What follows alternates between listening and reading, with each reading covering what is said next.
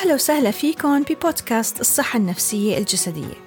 اسمي ريما عبد النور طبيبة أسنان مختصة بجراحة الفم والفكين والاضطرابات الفكية الوظيفية. معكم هون من ألمانيا. أكثر شي بيسعدني اليوم هو إني أساعدكم على فهم العلاقة الوثيقة بين الصحة العقلية والجسدية وأبين لكم مدى الارتباط العميق بيناتهم.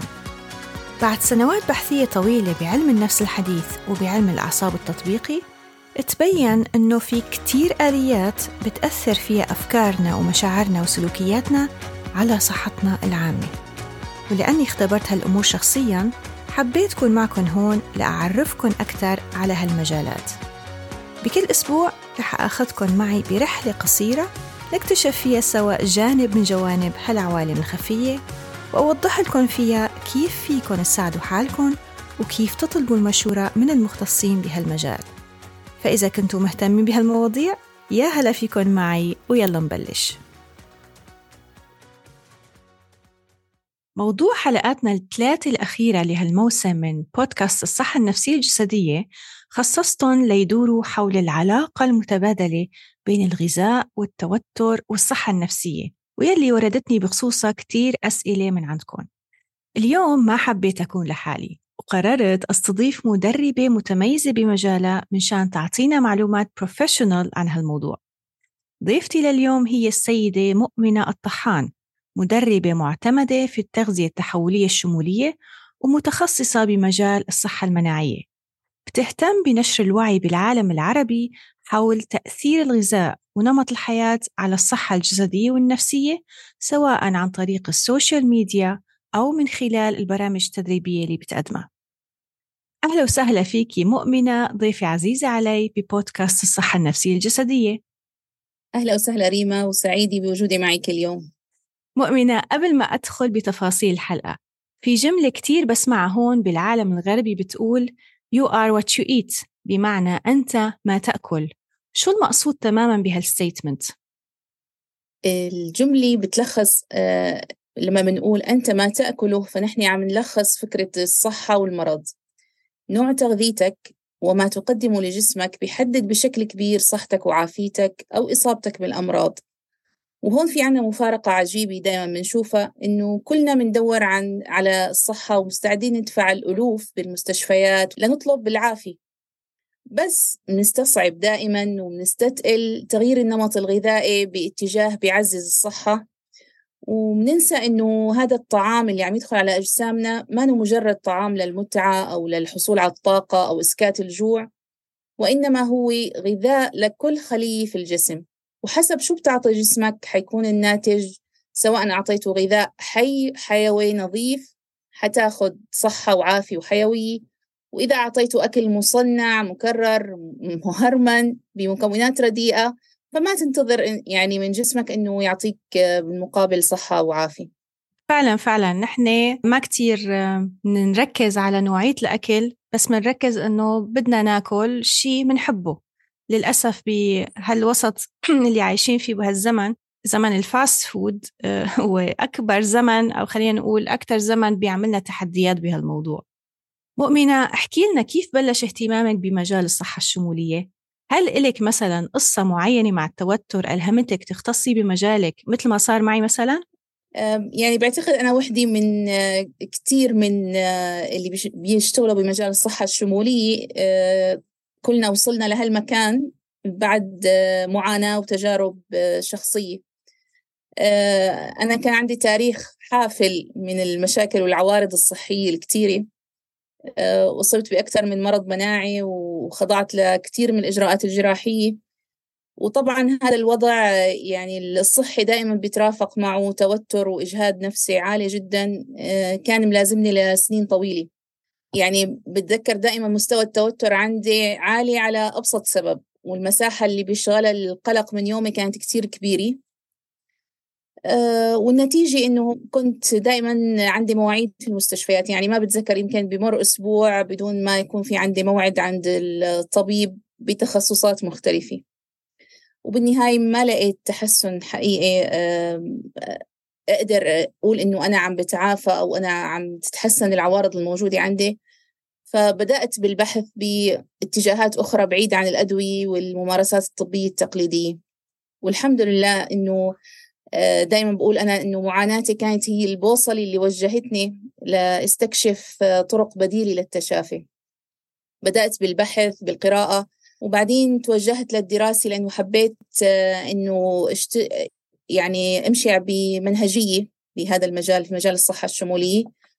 الحمد لله استطعت إني ساعد نفسي تحسنت صحتي بشكل كتير كبير تغلبت على كثير من الأعراض الموجودة عندي من خلال تطبيقي لمبادئ الصحة الشمولية. غيرت نمط حياتي نظامي الغذائي واشتغلت كتير كتير على صحتي النفسية مشاعري فهمي وإدراكي للارتباط العميق والوثيق بين الروح والجسد والعقل. ولا زلت يعني بعتبر نفسي برحلة مستمرة للتعافي في كل يوم وبكل وقت وفي رحلة مستمرة حتى للمعرفة والتعلم المستمر. تعرفي وقت تعرفت عليكي مؤمنة تذكري الحديث اللي صار بيناتنا. آه قلت لك إنه قصتك كتير تشبه قصتي. طريقك تقريبا نفس طريقي. أنا بتذكر بال 2014 15 كمان صار معي كمان أمور مناعية ذاتية وهالقصص.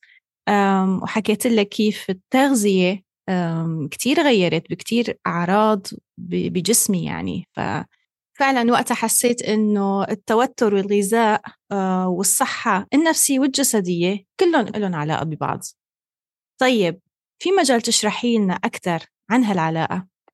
طيب قبل ما نبدأ بعلاقة التوتر والغذاء خلينا نحكي شوي شو يعني توتر أصلا.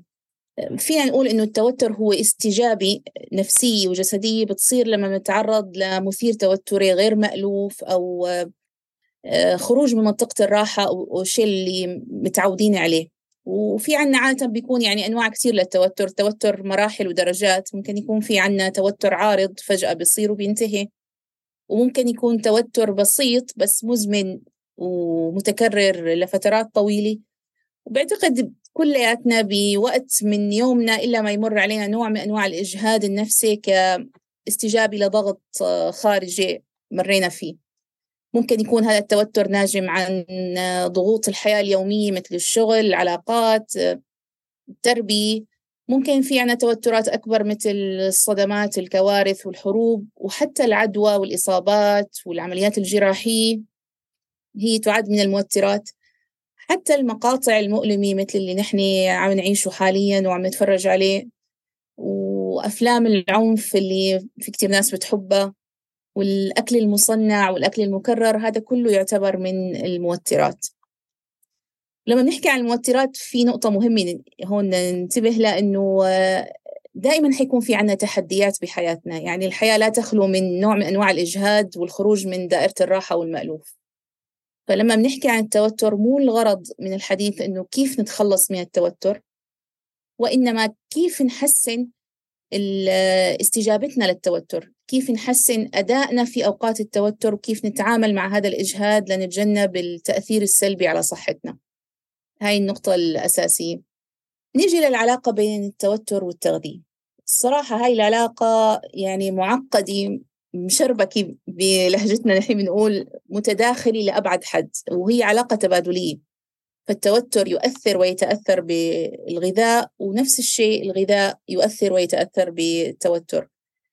وبالمقابل يعني آه، فينا نحسن من أداء جسمنا باتجاه التوتر بالتغذية وفينا إذا آه، قدرنا نتعامل مع التوتر فبنحسن من استجابة جسمنا وامتصاصه والجهاز الهضمي عنا مؤمنة مرة قريت جملة بتقول الأمعاء اللي بتتمتع بصحة جيدة بتخلي الدماغ أكثر سعادة هل الشيء صحيح؟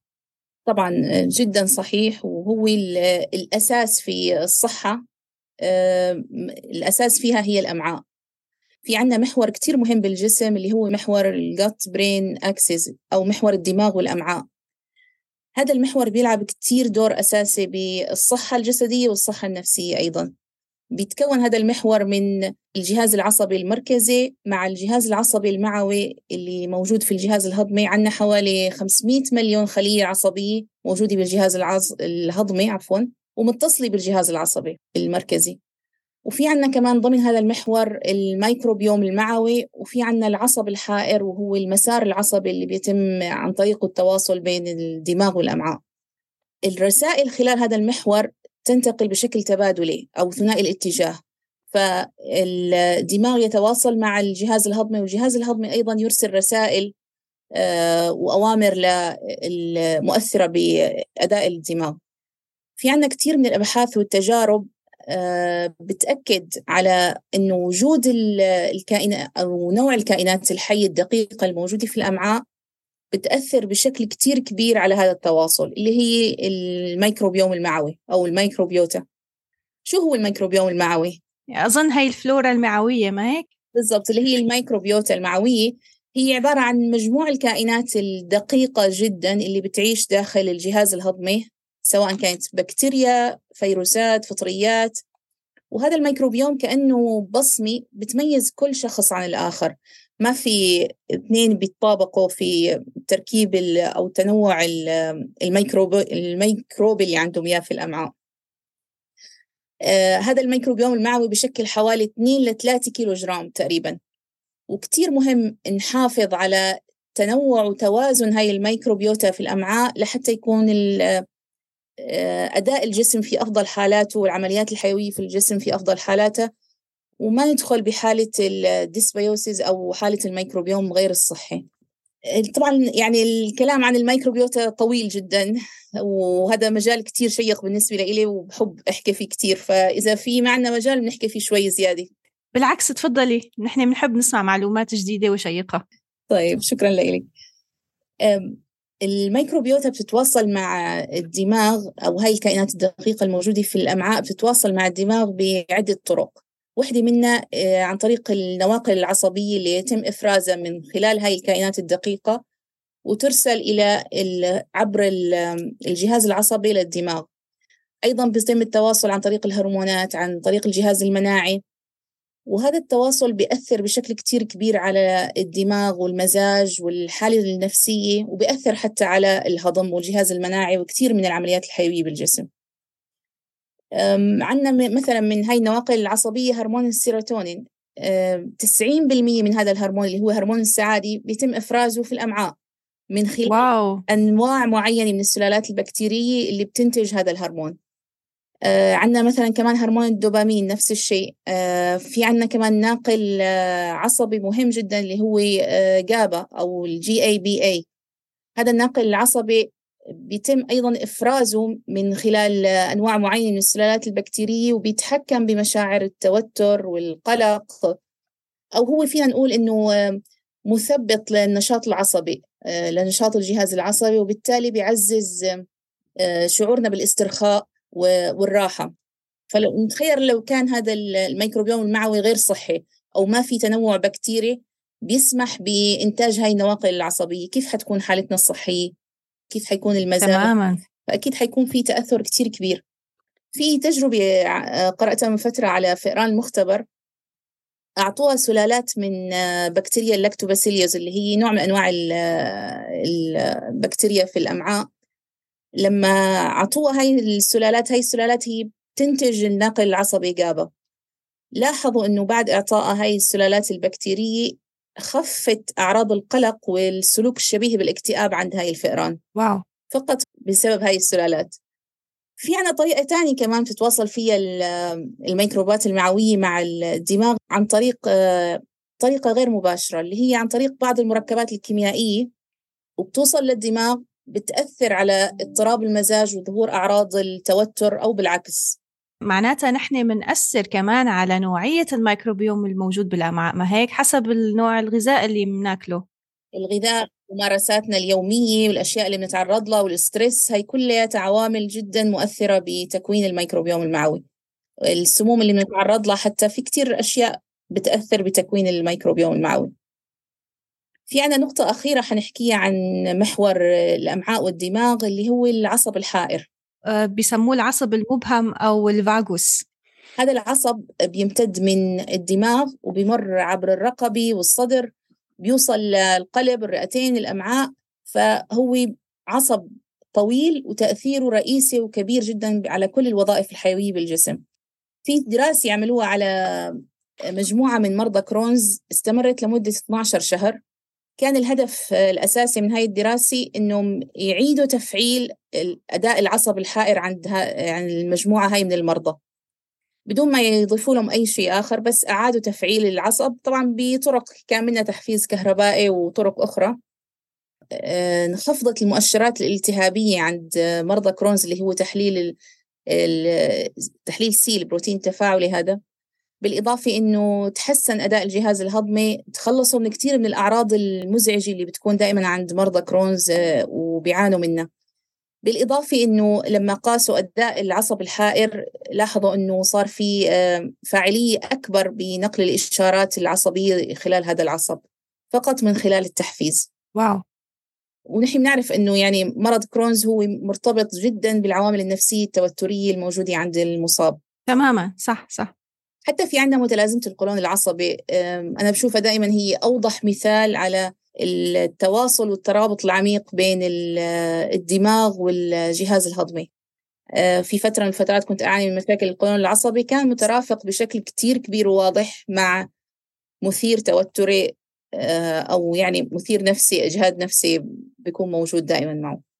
تماما. معلومات أنا قريتها بس ولا مرة هيك حدا شرح لي إياها بالتفصيل يعطيكي ألف عافية. طيب اليوم رح نوقف هون وبالحلقة القادمة رح نكمل الحديث ونجاوب على بعض من أسئلة المستمعين ونبلش بموضوع كتير مهم يلي هو الجوع العاطفي. فتأكدوا أنكم ما تفوتوا عليكم هالحلقة وخبروا عنا كل مين بتعرفوه أنه مهتم فيها. ولوقتها خلوكم بتواصل معي سواء على ال social media أو عن طريق البريد الإلكتروني.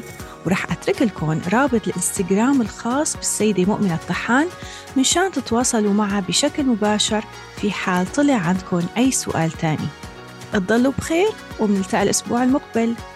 بودكاست الصحة النفسية الجسدية كنت معكم ريما عبد النور.